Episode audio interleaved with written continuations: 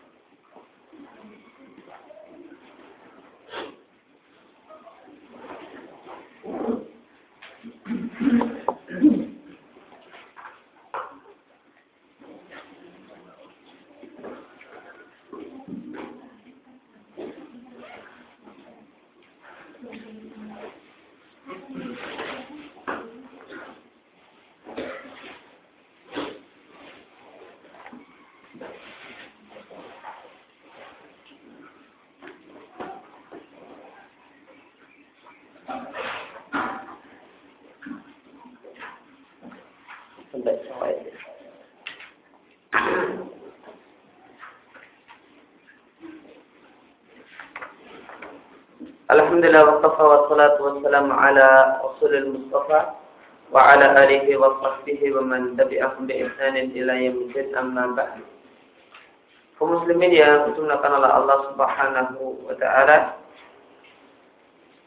Kembali kita lanjutkan kajian tafsir surat Yasin. Kita sampai pada kandungan uh, kandungan yang uh, yang ada dalam surat Yasin ayat yang ke-38.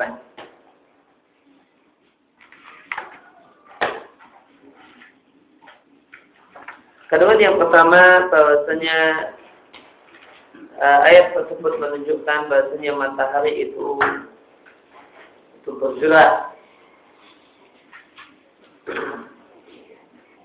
Wadawal waqid ini adalah sebuah realita dan uh, zahir ayat Al-Quran menunjukkan anna sayraha zatiyun bahasanya yang berjalan adalah benda matahari itu sendiri. Dan bukanlah yang dimaksudkan bahwasanya matahari itu berjalan ilahir ain menurut pandangan mata. Sedangkan bumilah yang berputar. Namun, dari ayat Al-Quran menunjukkan bahasanya matahari, benda matahari itu sendirilah yang berputar dan bergerak. Dan jadi kewajiban kita untuk memahami ayat-ayat Al-Quran ala zahirihi sebagaimana makna zahirnya sampai terdapat dalil yang tegas yang uh, yang dalil tersebut bisa menjadi hujah bagi kita di hadapan Allah Azza wa Jalla jika kita ingin e, jika kita keluar dari makna zahir ayat Al-Quran. Karena yang yang mengucapkan ayat-ayat Al-Quran adalah Allah itu sendiri. Dan dia adalah sang pencipta Azza dan dialah yang lebih mengetahui makhluknya. Maka karena Allah mengatakan wasam dan matahari berjalan, maka kita wajib untuk mengatakan bahasanya matahari berjalan. Dan tidak boleh bagi kita untuk mengatakan sesungguhnya kitalah yang berjalan. Akan tapi matahari lah yang berjalan bitakdiril azizil alim dengan takdir dan ketentuan zat yang maha perkasa lagi zat yang maha mengetahui. Ya, inilah pendapat Ibnu Taimin tentang masalah ini tentang apakah ya beredar dan berputar itu e, matahari mengelilingi bumi atau bumi mengelilingi matahari. Maka yang jadi pandangan beliau Katanya matahari lah yang mengelilingi bumi.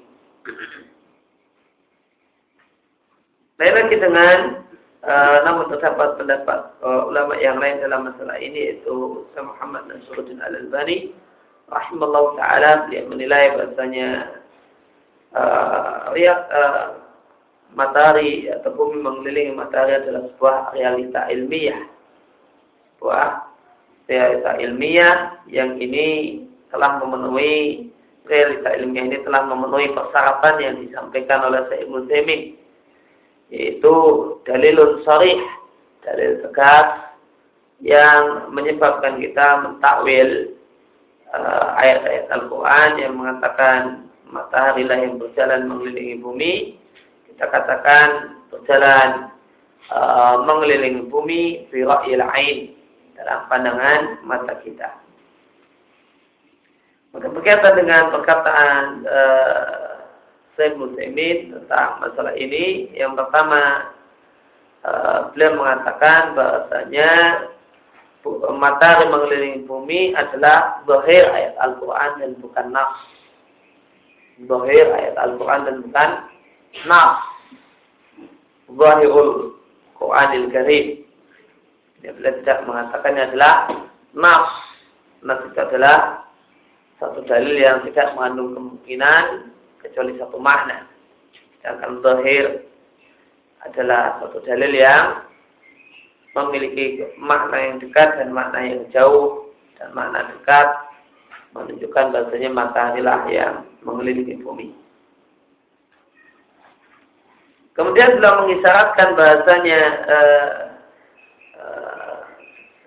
dia sendiri mengisyaratkan sebenarnya boleh dan bisa zahir ini kita takwil dengan kita katakan matahari mengelilingi bumi dalam pandangan, pandangan manusia asalkan ya, katakan yakuma dalilun sari. Terdapat dalil tegas yang bisa menjadi hujah di hadapan Allah Subhanahu wa taala bahwasanya yang Allah maksudkan uh, adalah matahari mengelilingi bumi fi ain dalam pandangan mata orang yang memandang dan melihatnya.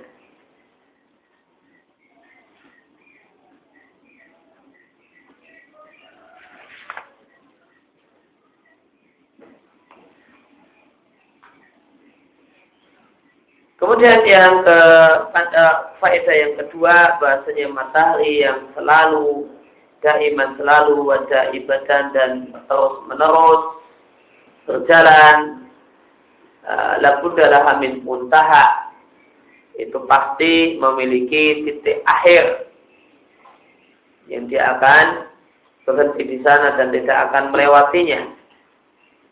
Karena Allah mengatakan wasam tajri di mustaqarin laha. Ya, dan matahari berjalan menuju titik akhirnya. Kemudian derivat atau turunan dari faedah yang kedua ini adalah faedah yang ketiga. Bahasanya semua makhluk itu memiliki titik akhir maka semua apa yang ada di dunia ini, semua makhluk yang ada di dunia ini lahu muntahan. Semuanya memiliki titik akhir. Yang pada titik akhir tersebut, semua makhluk yang ada di bumi ini supaya zulu akan hancur, akan binasa. Bagaimana firman Allah Subhanahu wa taala, "Yauma tubaddalu al-ardu khairal ardi" pada hari di mana bumi itu diganti dengan bumi yang lain. Bersama waktu demikian pula keadaan langit. Wabarazu dan mereka akan muncul, akan dimunculkan untuk menghadap Allah Al-Wahidil Qahar, zat yang esa lagi, zat yang maha perkasa.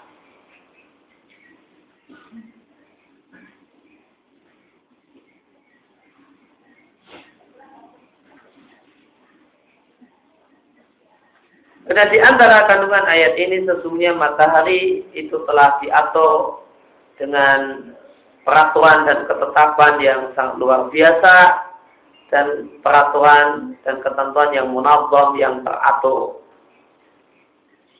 Karena Allah mengatakan dari kata ketirul azizil alim demikianlah takdir dan ketentuan dat yang maha perkasa bagi dat yang maha mengetahui.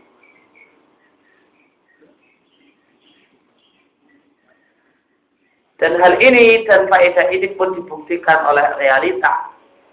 Maka matahari sejak Allah menciptakannya sampai nanti akan hancur, maka matahari tersebut akan tetap berada di garis edarnya. La tataqaddam wa la tata'akha. tidak akan maju, tidak pula akan mundur dari sunnah, dari peraturan, dari kebiasaan yang telah Allah perintahkan kepada matahari supaya matahari takun alaiha mengikuti peraturan tersebut. La tartafi'u wa la tankhafidu matahari tidak akan uh, menjauh dari bumi, tidak pula akan bertambah mendekat. Sampai-sampai disebutkan dan ada yang mengatakan seandainya matahari itu mendekat ke arah bumi, meskipun hanya sekedar satu helai daun, eh, satu helai rambut, niscaya bumi akan hangus, niscaya bumi akan terbakar. Dan seandainya matahari itu menjauh dari bumi sekedar satu ukuran e, ketebalan rambut, niscaya bumi akan beku. Akan, akan tapi Allah Azza wa Jal ja'alaha menjadikan matahari di atas ketentuan yang sangat bedi, sangat indah, al-mukam yang sangat teliti, yang tidak akan mengalami perubahan. Dari kata ketirul azizil alim, itulah ketentuan zat yang maha perkasa lagi, zat yang maha mengetahui. Kemudian di antara kandungan ayat ini adalah kita wajib meyakini ya, bahasa di antara nama Allah adalah dua nama Allah yang Allah sebutkan di surat Yasin ayat yang ke-38 yaitu nama Al-Aziz dan nama Al-Alim. Ya, setelah kita mengimani nama, maka ya, berikutnya adalah kita mengimani dua sifat yang terkandung dalam dua nama tersebut. Maka kita meyakini kalau Allah memiliki sifat Al-Izzah.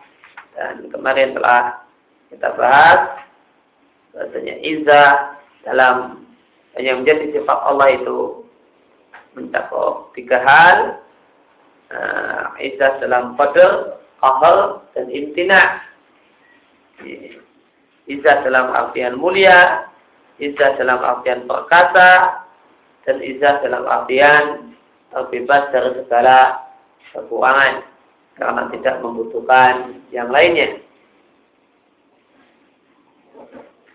Demikian pula dari nama Al-Alim maka kita meyakini bahasanya Allah adalah zat yang memiliki sifat mengetahui. Kemudian setelah kita beriman dengan dua sifat Allah tersebut maka bisa kesimpulan berikutnya adalah kita mengimani apa dampak uh, dampak dan buah dari dua sifat tersebut. Maka karena Allah adalah zat yang maha perkasa, maka dampaknya dan buahnya adalah kita meyakini bahasanya ana ghalibul likulli ahad. Allah yang menangan, mengalahkan semuanya. Apa yang Allah kehendaki itulah yang pasti terjadi. Dan kehendak makhluk sehebat apa pun dia, jika tidak bertentangan dengan kehendak Allah, pasti adalah kehendak yang akan kalah. Dan ketika kita beriman kalau Allah mengetahui, maka konsekuensinya atau buahnya kita juga mengimani. Rasanya Allah mengetahui segala sesuatu yang telah terjadi ataupun yang akan terjadi. Kemudian ayat berikutnya adalah ayat yang ke-39 dari surat Yasin. Allah Subhanahu wa taala berfirman yang artinya Wal qamar qaddarnahu dan rembulan kami telah atur rembulan kami telah tetapkan untuk rembulan manazila posisi-posisi tertentu hatta ada sehingga akhirnya rembulan itu kembali kalau urusul qadim sebagaimana tandan yang tua.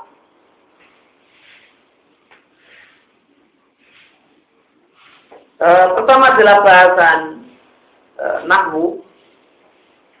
Penulis tafsir jalan lain mengatakan wal qamara di sini boleh dibaca rofa wal qamaru boleh dibaca nasab wal qamara Maka untuk wal qamar di sini ada dua uh,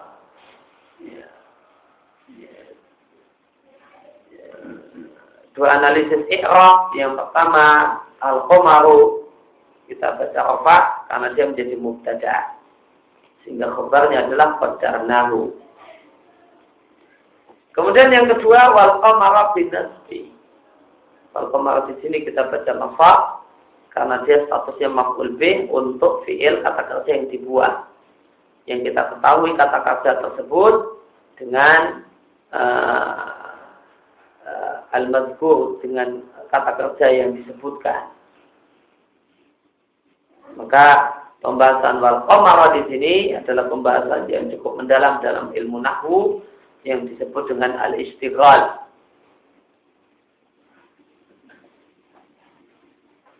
Ya, satu kata yang uh, uh, dia disebutkan dengan salah satu amil. Ya, dia dimungkinkan untuk punya ada dua amil untuknya, maka mau kita sibukkan dia dengan amil yang mana. Dan istighfar di sini kondisinya adalah uh, istighfar yang sama sama kuatnya antara dibaca marfu atau dibaca mansub. Kenapa sama kuat? Karena kalimat alat qablahu sebelumnya yaitu wasam sutajirnya adalah jumlah ismiyah dan khabarnya dalam fi'il.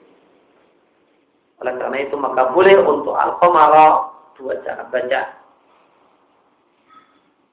Wal ma'rufu annahu yataraja araku dan telah dikenal dalam ilmu nahwu kaidah bahasanya lebih lebih baik dibaca istighfar itu lebih baik dibaca makfu jika isim yang terkena istighfar tersebut diatofkan kepada jumlah ismiyah dan lebih baik dibaca nasab jika dia atop kepada jumlah fi'liyah.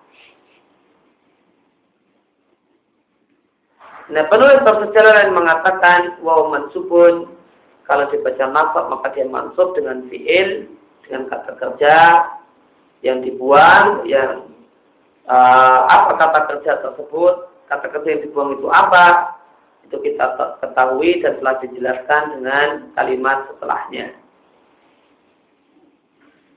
Sehingga buat takdir sehingga maknanya waqaddarna al-qamara waqaddarna al-qamara manazila.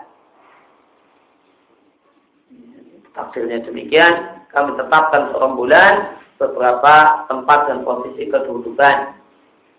Jadi kita tidak perlu mengatakan bagaimana perkataan sebagian manusia bahwasanya takdirnya adalah waqaddarna al-qamara qaddarnahu Alasannya karena tidaklah perlu kita kumpulkan antara penjelas dengan sesuatu yang dijelaskan. Sehingga jika Anda ingin me menyebutkan makna atau takdirnya, maka katakanlah takdirnya adalah waqaddarna al-qamara.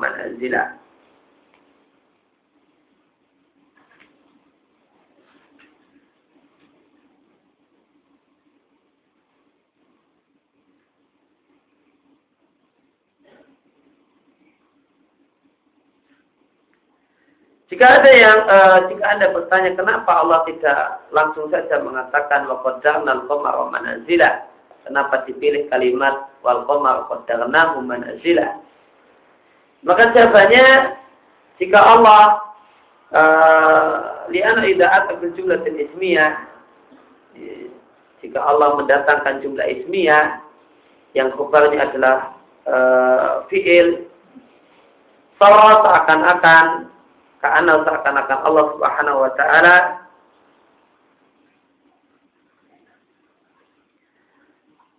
Asnadahu ilaihi maratain menyandarkannya menyandarkan kepada fi'il tersebut dua kali. Uh, yaitu menyandarkan kepada fi'il yang ala dibuat takdir yaitu fi'il yang uh, fi'ilnya adalah qadar menetapkan Ya Allah sandarkan kepada rembulan sebanyak dua kali. Mawatan dizikrihi isma zahiran. Maka yang uh, yang sekali ada dengan Allah sebutkan dengan isim dohir pemarapan dan sekali dengan Allah sebutkan dengan isim bomir qadarnahu maka dengan Allah uh, ini pembahasan nahunya kemudian kita masuk kepada pembahasan makna. Wal qamar qaddarnahu dan rembulan itu kami telah berikan ketentuan untuk rembulan. Watakdirullah dan ketentuan Allah Azza wa Jal bagi rembulan dengan Allah. Tetapkan ke rembulan beberapa posisi selama satu bulan yang dengan posisi tersebut mungkin bagi rembulan ayat yang untuk datang dalam bentuk sebagaimana yang bisa kita saksikan. Setiap malam berbeda dengan malam sebelumnya.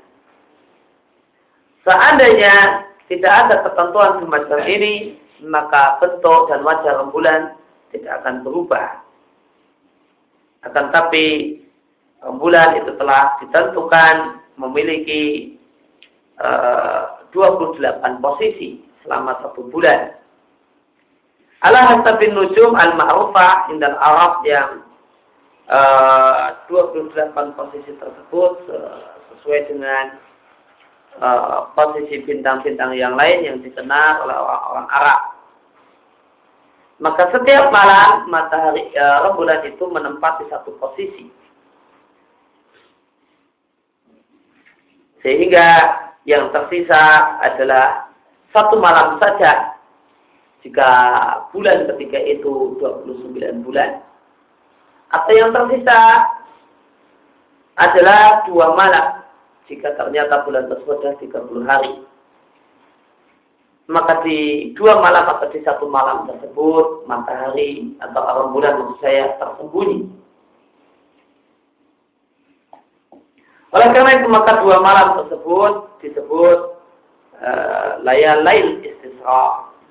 Dua malam tersembunyi rembulan. Israr maknanya ikhtifa, bersembunyi.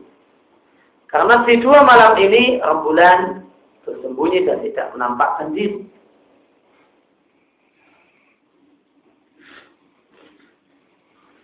Imam di awal syahr atari ya, boleh jadi uh, di awal uh, bulan berikutnya atau di akhir bulan yang terakhir.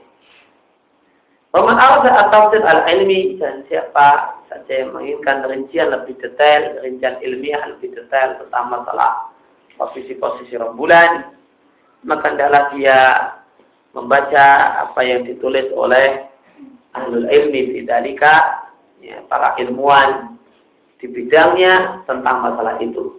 Ya, ilmi di sini tentu bukan maknanya ulama pakar agama, yang tidak tahu ilmu falak dan ilmu astronomi. Ya, namun ahli ilmi di sini yang dimaksudkan adalah ilmuwan tentang masalah ini yaitu pakar astronomi. Walau masih aslinya terutama lebih-lebih lagi di zaman kita saat ini, maka mereka para ilmuwan, para ilmuwan yang menguasai ilmu astronomi telah mengetahui berbagai hal yang menakjubkan berkaitan dengan masalah ketentuan Allah untuk rembulan. Maka rembulan telah Allah tentukan posisi-posisinya setiap hari, setiap hari pada satu posisi. Maka rembulan itu eh, setiap malamnya berpindah posisi daripada malam sebelumnya. Oleh karena itu maka rembulan pada awalnya nampak kecil, kemudian tambah besar, akhirnya setelah setelah sampai ke dalam puncak kesempurnaan, kemudian rembulan tersebut kembali mengecil. Yang ini berbanding lurus dengan kedekatan rembulan dengan matahari. Maka jika rembulan itu makin dekat posisinya dengan matahari, ya, maka akan semakin uh, lemahlah cahayanya karena cahaya rembulan adalah diambil dari cahaya matahari. Karena rembulan itu sendiri tidak memiliki aslinya tidak memiliki cahaya. Jumun uh, mutlamun aslinya rembulan itu adalah benda yang gelap. Ya, nah, cahaya rembulan adalah pantulan dari cahaya matahari. Sebagaimana firman Allah Subhanahu wa taala, "Wa ja'alna al-laila wan nahara ayatain." Dan kami jadikan malam dan rembulan sebagai dua tanda kekuasaan Allah. Maka kami hapus ayat al-lail maka kami hapus uh, tanda kekuasaan Allah di malam hari yaitu rembulan. Allah hapus sehingga tidak punya cahaya. Wajahnya ayat nahari mubsiratan dan kami jadikan tanda kekuasaan Allah di siang hari yaitu matahari mubsiratan itulah yang bercahaya. Demikian di surat Al-Isra ayat 12. Maka Allah menghapus cahaya dan meniadakan cahaya dari ayat lain yaitu rembulan dan Allah memberikan cahaya pada ayat nahar itulah matahari. Maka rembulan aslinya adalah benda yang gelap dan dia tidaklah memiliki cahaya kecuali dengan sebab benda yang lain. Maka jika dia posisinya berhadapan-hadapan dengan matahari, maka dia mendapatkan cahaya. Dan rembulan itu semakin jauh dari matahari, maka akan semakin uh, semakin banyaklah posisi berhadapannya dengan matahari.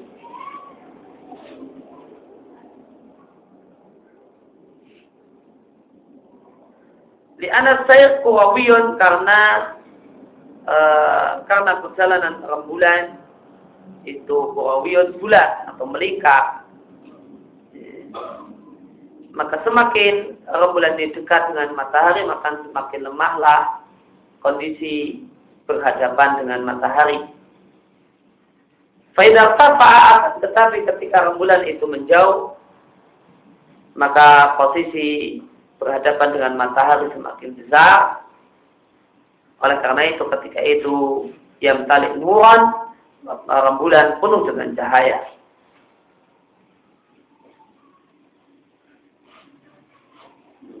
Maka matahari atau rembulan itu penuh dengan cahaya kapan? Ketika posisi rembulan itu di arah timur dan matahari ada di posisi uh, barat. Maka ini matahari sinarnya penuh, cahayanya penuh dikarenakan ditamamil muqabbalah hina ini karena pada saat itu benar-benar matahari dan rembulan itu berhadapan secara sempurna. Maka rembulan pun penuh dengan cahaya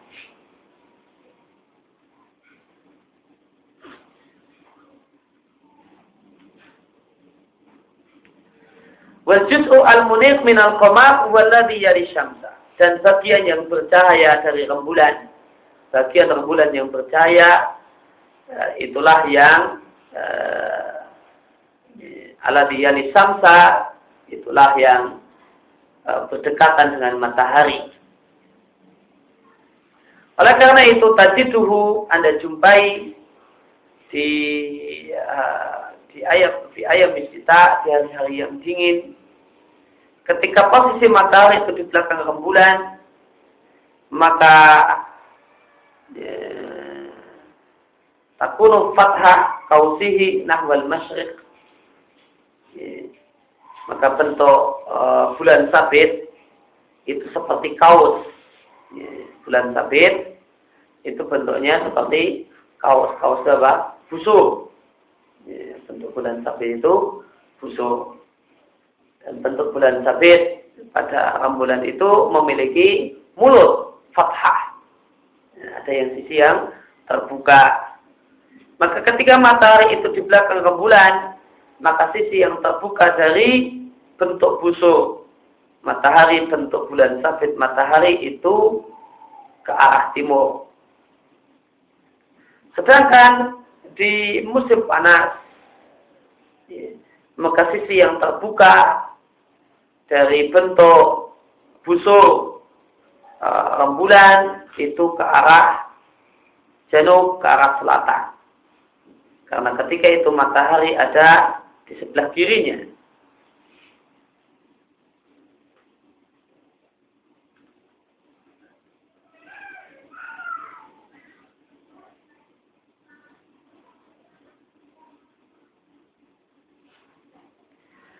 Sedangkan rembulan itu berada di sebelah selatannya, maka kita jumpai sisi yang terbuka adalah ke arah selatan. Oleh karena itu, maka uh, salahlah anggapan sebagian orang yang beranggapan bahasanya sisi terbuka dari uh, bentuk bulan sabit itu selalu ke arah timur atau selalu ke arah selatan. Ini tidak benar. Namun yang benar adalah berubah-ubah tergantung posisi matahari.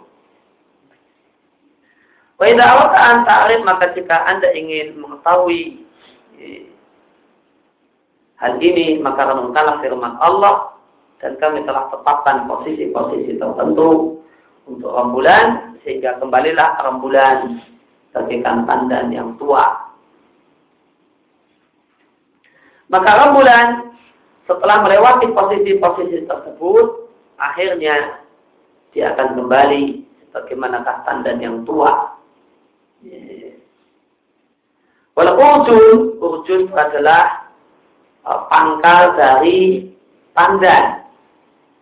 Ya, pangkal dari tangkai yang ada pada Fa'in Nahli, tandan pohon kurma. Di mana uh, urjun ini jika kering akan yatakawah akan membentuk bentuk busuk dan akan berwarna kuning. Maka Allah Subhanahu wa taala merupakan maka Allah Allah merupakan rembulan fi ru'yatil ain. Ya, di sini uh, Syaikhul Jamin melakukan takwil berdasarkan uh, realita ilmiah. Jangan mengatakan dia ain. Ya, karena kalau ayatnya apa? Hatta ada sehingga kembalilah. Siapa yang kembali? Rembulannya. Kalau ujun uh, seperti tanda yang berbentuknya yang berbentuk amal seperti busuk. Maka Allah katakan nanti di akhir uh, di akhir bulan bentuk bulan itu adalah seperti uh, seperti busuk. Tentunya seperti busuk yang yang Allah serupakan busuk tersebut bentuk busuk tadi seperti tandan yang sudah tua. Maka harta ada di sini fa'ilnya apa? Al-Qamar. Sehingga jadilah dan kembalilah rembulan. Jadi uh, benda rembulannya. Namun uh, itulah zahir ayat Rasanya yang yang berbentuk seperti tanda tua adalah rembulan. Namun di sini Syekh Muslimin mengatakan firu yang lain. Menurut pandangan mata. Karena uh, bentuk bulan itu tidak berubah. Ya, seperti itu. Orang lebih bulat mungkin. Nah, bentuknya seperti itu. Adapun uh, seperti bulan sapi, seperti sapi, seperti busur, dan tambah besar dan seterusnya, maka itu adalah firu yang lain.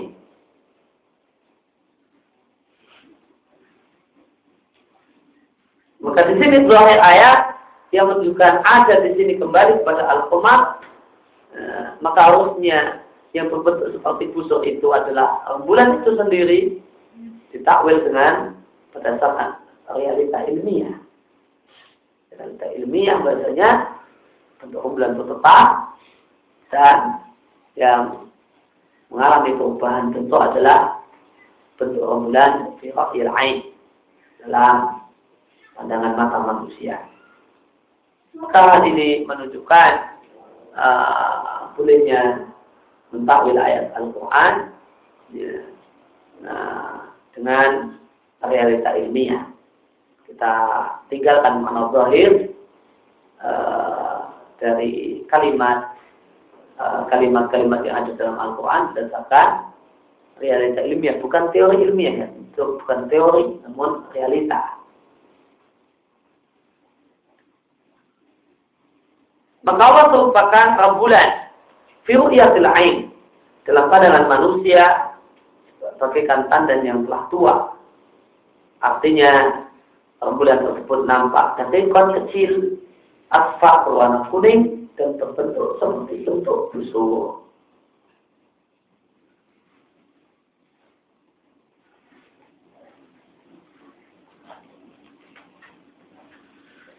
Kandungan ayat. Yang pertama, rembulan adalah salah satu tanda kekuasaan Allah Azza wa Jalla di mana rembulan ini diletakkan dalam garis sebuah garis edak. Meskipun demikian rembulan ini memiliki posisi-posisi yang dia tempati setiap malam.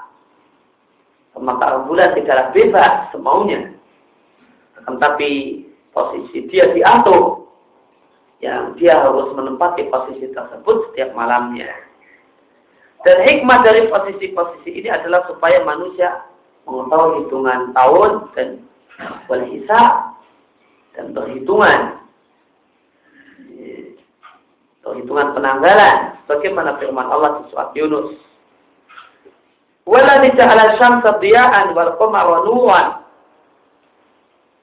dan Allah lah yang menjadikan matahari itu diya'an bercahaya dengan sendirinya wal qamara nuran dan rembulan Allah jadikan bercahaya cahayanya bukan cahaya asli. Pada sini Allah bedakan cahaya rembulan biaan, cahaya matahari, cahaya rembulan nur. Atau kita katakan anbiya cahaya yang panas dan dikala keadaan cahaya matahari dan nur adalah cahaya yang sejuk, yang tidak menyengat dan jelas cahaya rembulan. Pokoknya manazil dan Allah tentukan untuk rembulan berbagai posisi tertentu supaya kalian mengetahui hitungan tahun dan hitungan uh, penanggalan.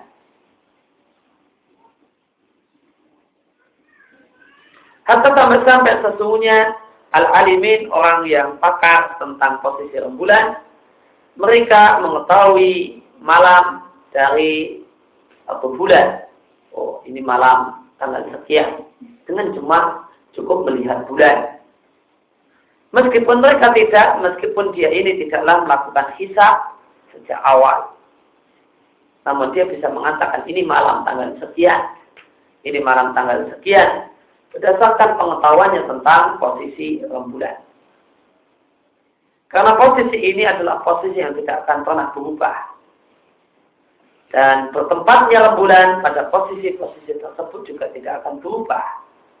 Maka ini adalah sebuah satu hal yang sangat teratur yang diatur dengan demikian teratur oleh Allah Azza wa Jalla.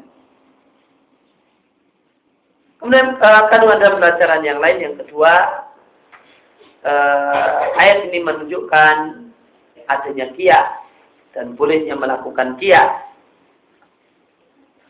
karena Allah melakukan kes, uh, menjumpakan menjumpakan bulan yang tua dengan uh, tandan yang tua.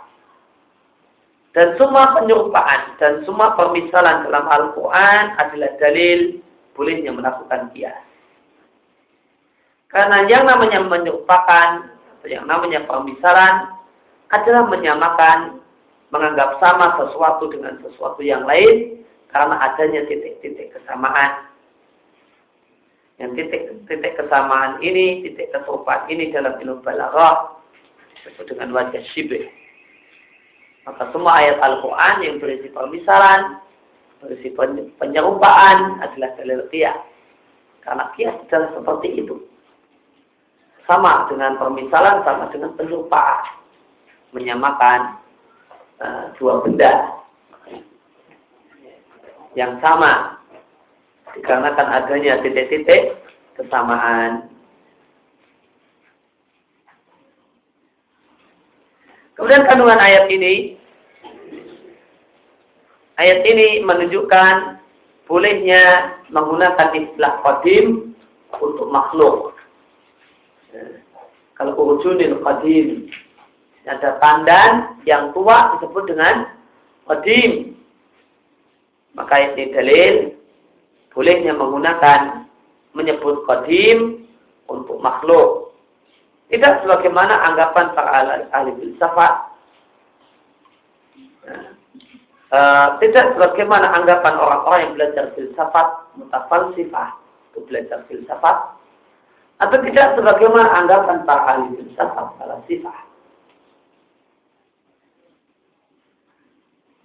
Mereka orang yang belajar filsafat atau orang yang sudah pakar dalam filsafat mengatakan sesungguhnya sifat paling khas bagi Allah adalah qadim.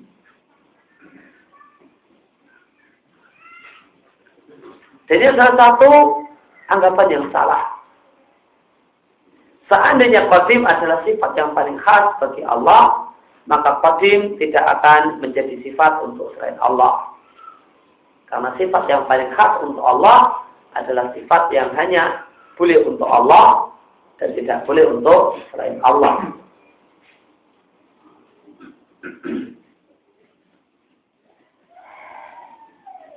Kemudian uh, dan uh, terkandung dalam hal ini juga kandungan yang lain dalam hal ini adalah yang namanya qadim tidak menunjukkan makna azali. Azali adalah dulu tanpa awal. Maka apa ulama kalam beranggapan bahasanya qadim maknanya adalah dulu tanpa awal. Ini satu hal yang tidak benar. Qadim itu tidak mengandung makna azali. Qadim tidaklah bermakna dahulu tanpa awal. Buktinya ada dalam ayat ini. Dalam ayat ini ada tanda tanda koma yang Allah sebut dengan qadim. Padahal tanda koma itu tidak azali. Dulunya tidak ada, kemudian ada. Maka tanda koma itu adalah sesuatu yang baru setelah dulunya tidak ada.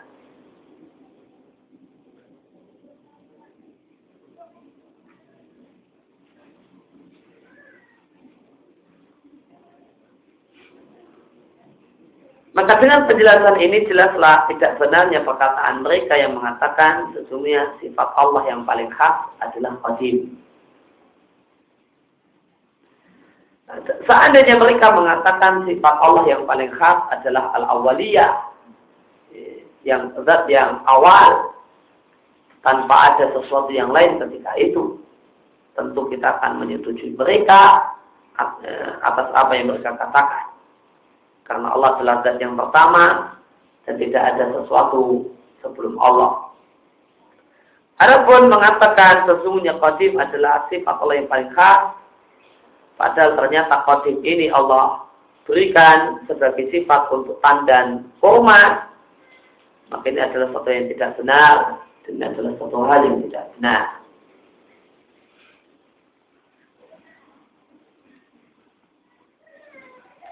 Kemudian kandungan ayat yang lain, uh, dalam rembulan atau di dalam ayat di atas terdapat dalil akan besarnya kekuasaan Allah Subhanahu wa taala di mana Allah memberikan cahaya untuk rembulan.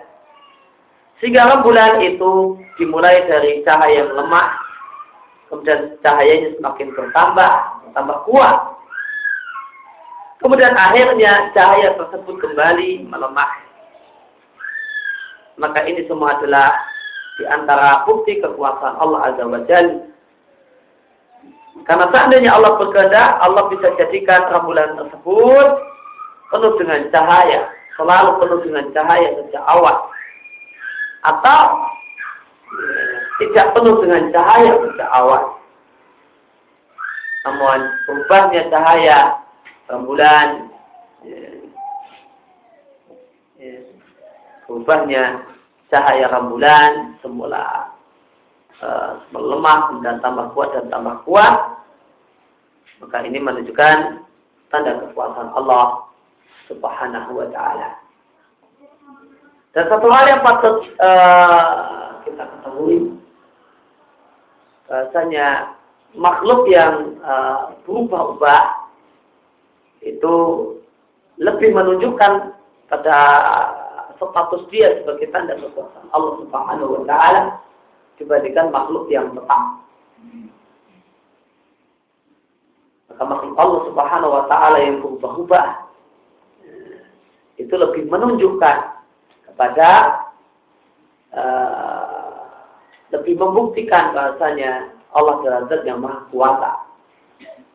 Dan itu semua adalah dengan pengaturan yang datang dari Allah Subhanahu wa taala tidak dengan makhluk yang tetap. Ya. Maka rembulan di sini berubah. Ya, berubah dari kecil menjadi besar, besar menjadi kecil. Maka ini lebih menunjukkan kekuasaan Allah Subhanahu wa taala dibandingkan seandainya rembulan itu uh, sinarnya penuh terus atau sinarnya kecil terus. Oleh karena itu maka Allah sering menyebutkan di antara tanda kekuasaan Allah adalah uh, tanda kekuasaan Allah dengan malam dan siang karena berubah, karena terjadi berubah. Ya, tidak uh, bukan sesuatu yang tetap. Karena sesuatu yang tetap yang dinikmati oleh manusia setiap hari dan dia tidak melihat adanya perubahan, dalam makhluk tersebut manusia menganggap ini seakan-akan adalah satu hal yang biasa-biasa saja. Nah,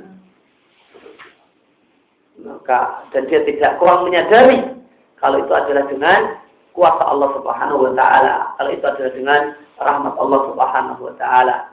Karena setiap hari dia nikmati dan bentuknya tetap. Kayaknya tidak ada perubahan-perubahan. Maka orang yang selalu sehat, ya, maka kurang bisa menyadari bahasanya sehatnya badannya adalah nikmat yang datang dari Allah Subhanahu wa taala. Karena setiap hari sehat. Setiap hari nggak ada masalah dengan badan. Maka dia tidak bisa menyadari ini adalah nikmat dan kebaikan dan kekuasaan Allah Azza wa Jalla. Namun ketika kondisi berubah, nah orang baru sadar. Oh ini kasih sayang Allah.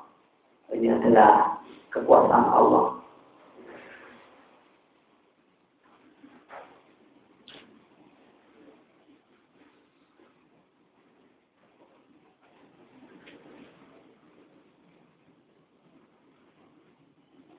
Maka kalau misalnya kalau misalnya ah, gunung itu diam saja, maka kurang menyadarkan untuk manusia.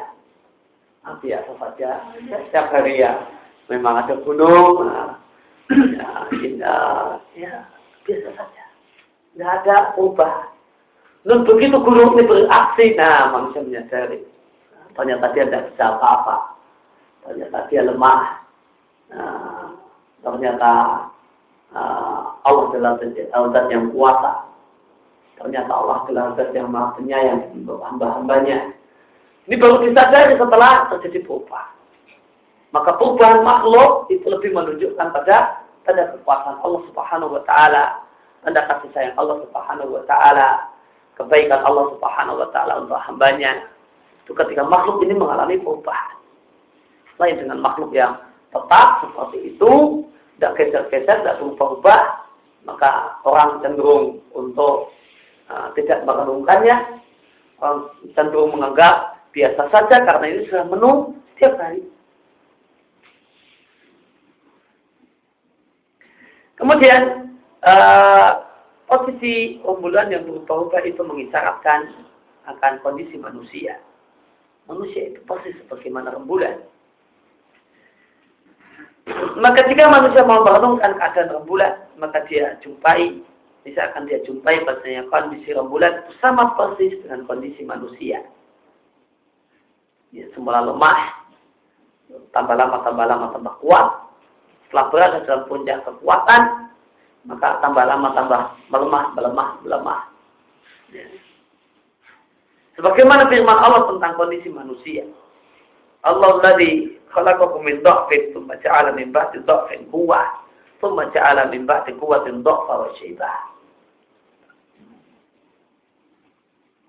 Sebenarnya Allah menciptakan kalian pada awalnya lemah dan Allah jadikan mimba di dha'fin setelah lemah kuatan kuat gagah perkasa itulah anak muda.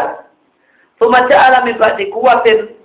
Kemudian Allah jadikan setelah badan manusia yang kuat tersebut dokfan wa syaibah. Menjadi lemah plus beruban. Kalau dulu lemah yang pertama, lemah tanpa ubanan. Nah, bayi itu lemah dan tidak berubah. Atau lemah yang kedua, lemah yang kedua itu lemah yang lain, lemah dan berubah. Demikian surat Ar-Rum ayat uh, eh, 54. Maka kondisi manusia itu sama persis dengan kondisi rembulan.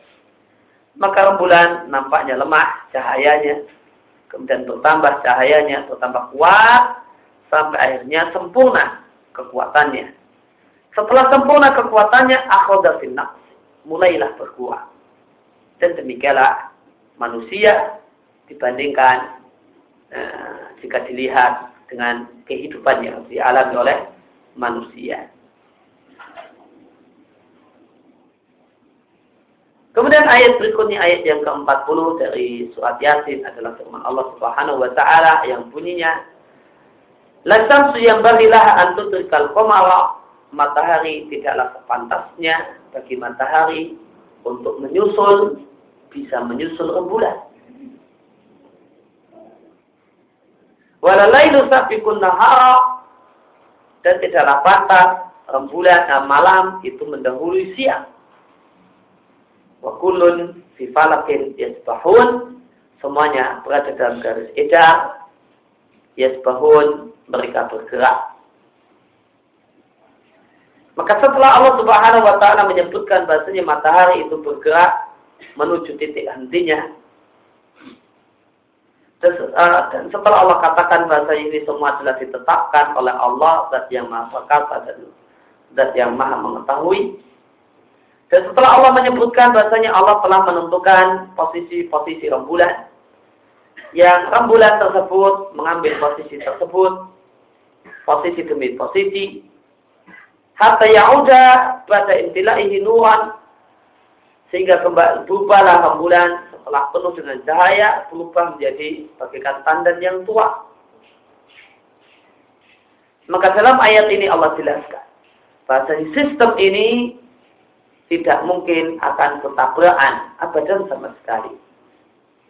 Karena sistem ini telah ditetapkan, ditetapkan oleh Allah Azza wa Jal, zat yang maha perkasa lagi, zat yang maha mengetahui. telah ditetapkan posisi masing-masing yang masing-masing benda tidak akan melewati posisinya dan tidak akan e, melewati posisinya. Maka Allah katakan matahari tidak sempatasnya bagi matahari untuk menyusul rembulan. Ya, menyusul berarti nanti bareng. Bagaimana orang itu menyusul orang yang berjalan lebih dulu menyusul orang yang berjalan lebih dulu, maka dia semua di belakang akhirnya ya, bisa jalan bareng dengan orang yang duluan.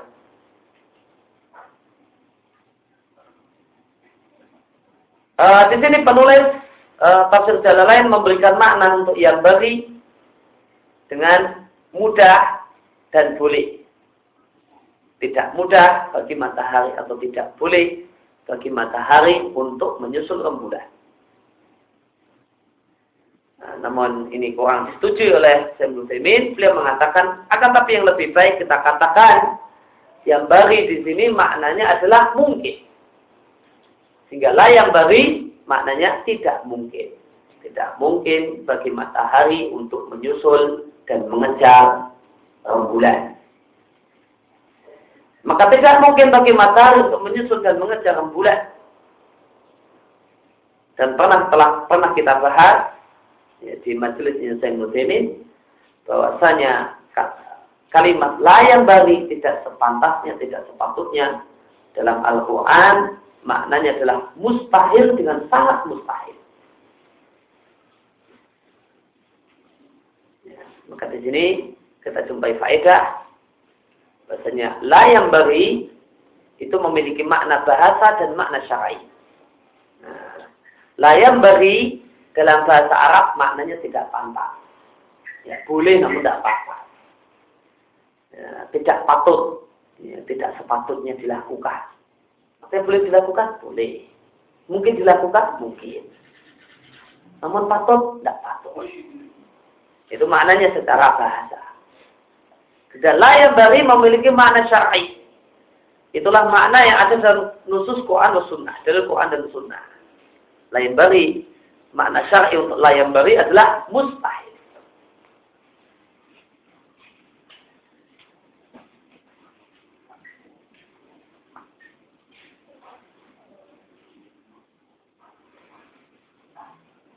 Dan ada layang bagi dalam makna fikih istilah istilah fikih. Layang bagi maknanya makruh atau khilaful aula. Ya, namun makna syar'i untuk layang bagi adalah mustahil. Contohnya firman Allah di surat Maryam ayat 92, "Wa may yanbaghi rahmani ayat takhidha walada." Dan tidak sepantasnya bagi Allah kalau kita pakai makna bahasa tidak sepatasnya bagi Allah Ar-Rahman untuk memiliki anak. Artinya, mustahil bagi Allah punya anak. Demikian juga inilah makna la yang beri dalam hadis Nabi Shallallahu Alaihi Wasallam mengatakan Inna Allah Azza wa Jal la yanamu wa la bagi lahu ayyanama. Jadi Allah Azza wa Jal itu tidaklah tidur dan tidak pantas bagi Allah untuk tidur. Maknanya apa? Mustahil Allah tidur. Sehingga makna syar'i untuk yang beri, la yang beri dalam nusus Quran dan Sunnah adalah mustahil.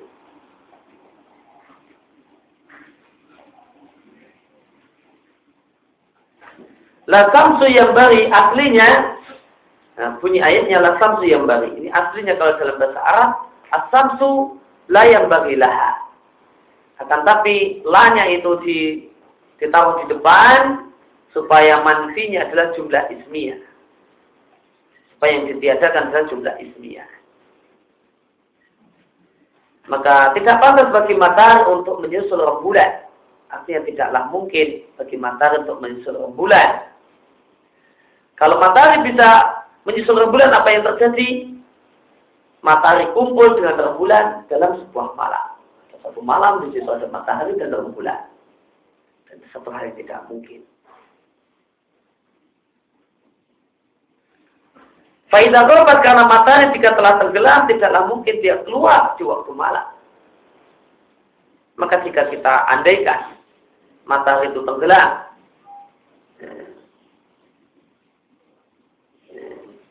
bisa ahsan yang asal di uh, jam 12 eh,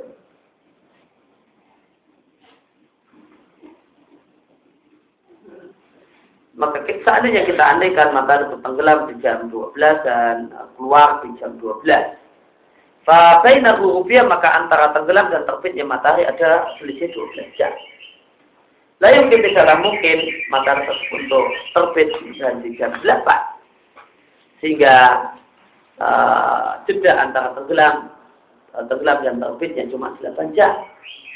Karena adalah menyelisih ketentuan yang telah ditetapkan oleh Allah Azza wa Jalla untuk matahari. Wala ta'ala hatta alaihi dan Allah lah yang menjadikan matahari itu berjalan di atas sistem tersebut. Karena kuasa Allah adalah kekuasaan yang demikian sempurna. Dan karena demikian sempurnanya sistem alam semesta ini. Dan sesungguhnya sistem yang telah Allah tetapkan tidaklah mungkin untuk berbeda atau untuk uh, berubah. Akan tapi jika telah datang hari kiamat, saatnya kiamat untuk tiba, maka Allah akan kumpulkan matahari dan rembulan. Lain ya. Jika uh, kiamat telah tiba, maka Allah akan kumpulkan, Allah akan barengkan matahari dan rembulan. Karena saat mata saat kiamat tiba maka rusaklah sistem garis edar di alam semesta ini. Bahkan semua sistem itu berubah ketika kiamat terjadi. Yauma tubaddalu ardul khairal ardi. Ketika kiamat terjadi maka bumi diganti dengan bumi yang lain dan langit diganti dengan langit yang lain dan semua orang kumpul keluar dari kuburnya masing-masing untuk menghadap Allah zat yang maha esa lagi maha perkasa. Kemudian Allah katakan dan malam tidaklah mungkin mendahului siang. Kalau tadi bareng, kalau ini uh, lebih dulu.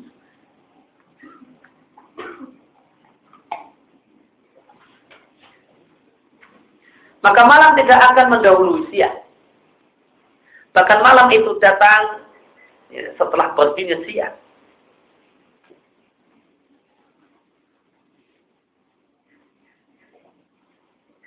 Di sini Allah mengatakan uh, dan malam tidaklah mendahului siang.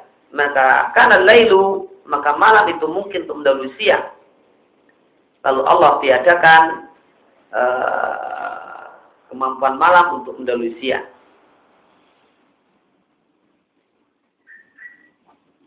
Ini makna yang pertama untuk kalimat ini. Allah meniadakan malam uh, itu bisa mendahului siang. Kira dan ada yang menjelaskan yang, yang dimaksudkan oleh ayat bahasanya malam layakti tidaklah datang sebelum berakhirnya siang.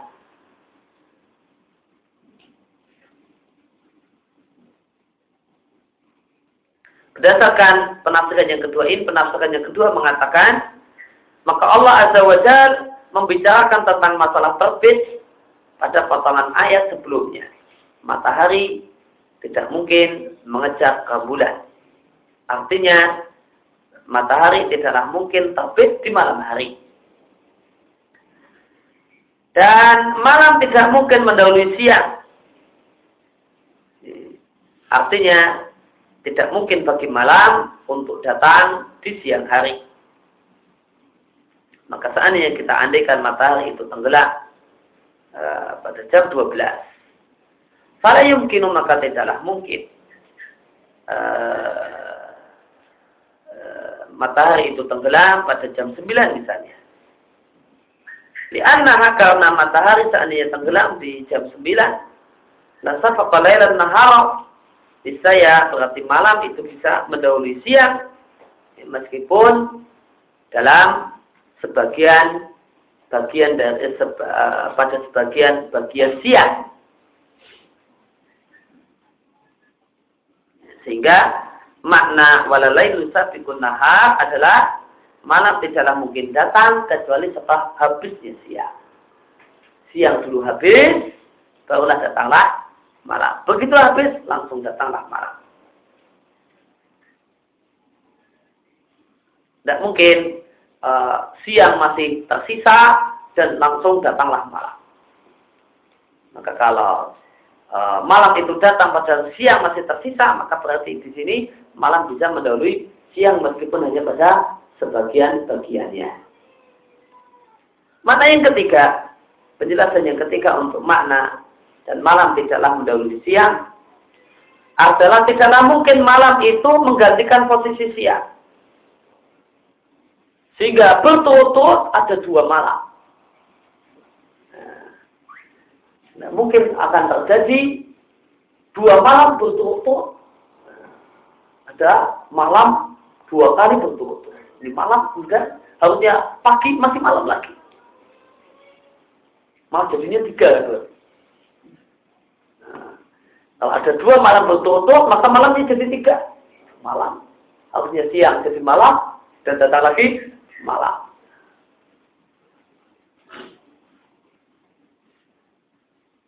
Ini penjelasan yang ketiga untuk uh, kalimat dan malam dan tidaklah mungkin malam mendahului siang.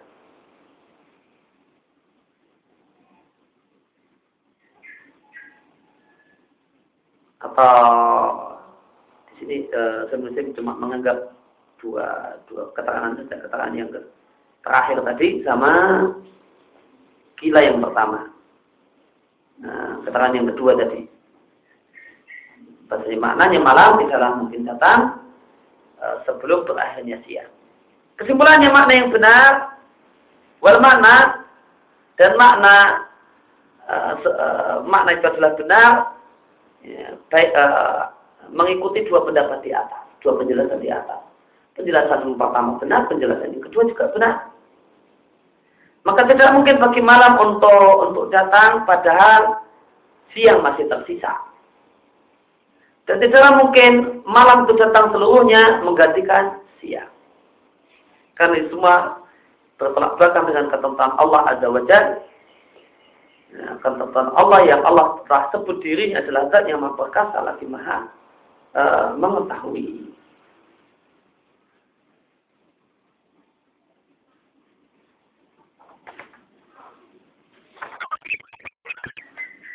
Ya, demikian yang kita pada kesempatan فترة ini wasallallahu ala nabiyina Muhammad wa ala alihi wasallam wa ta'ala alhamdulillah alamin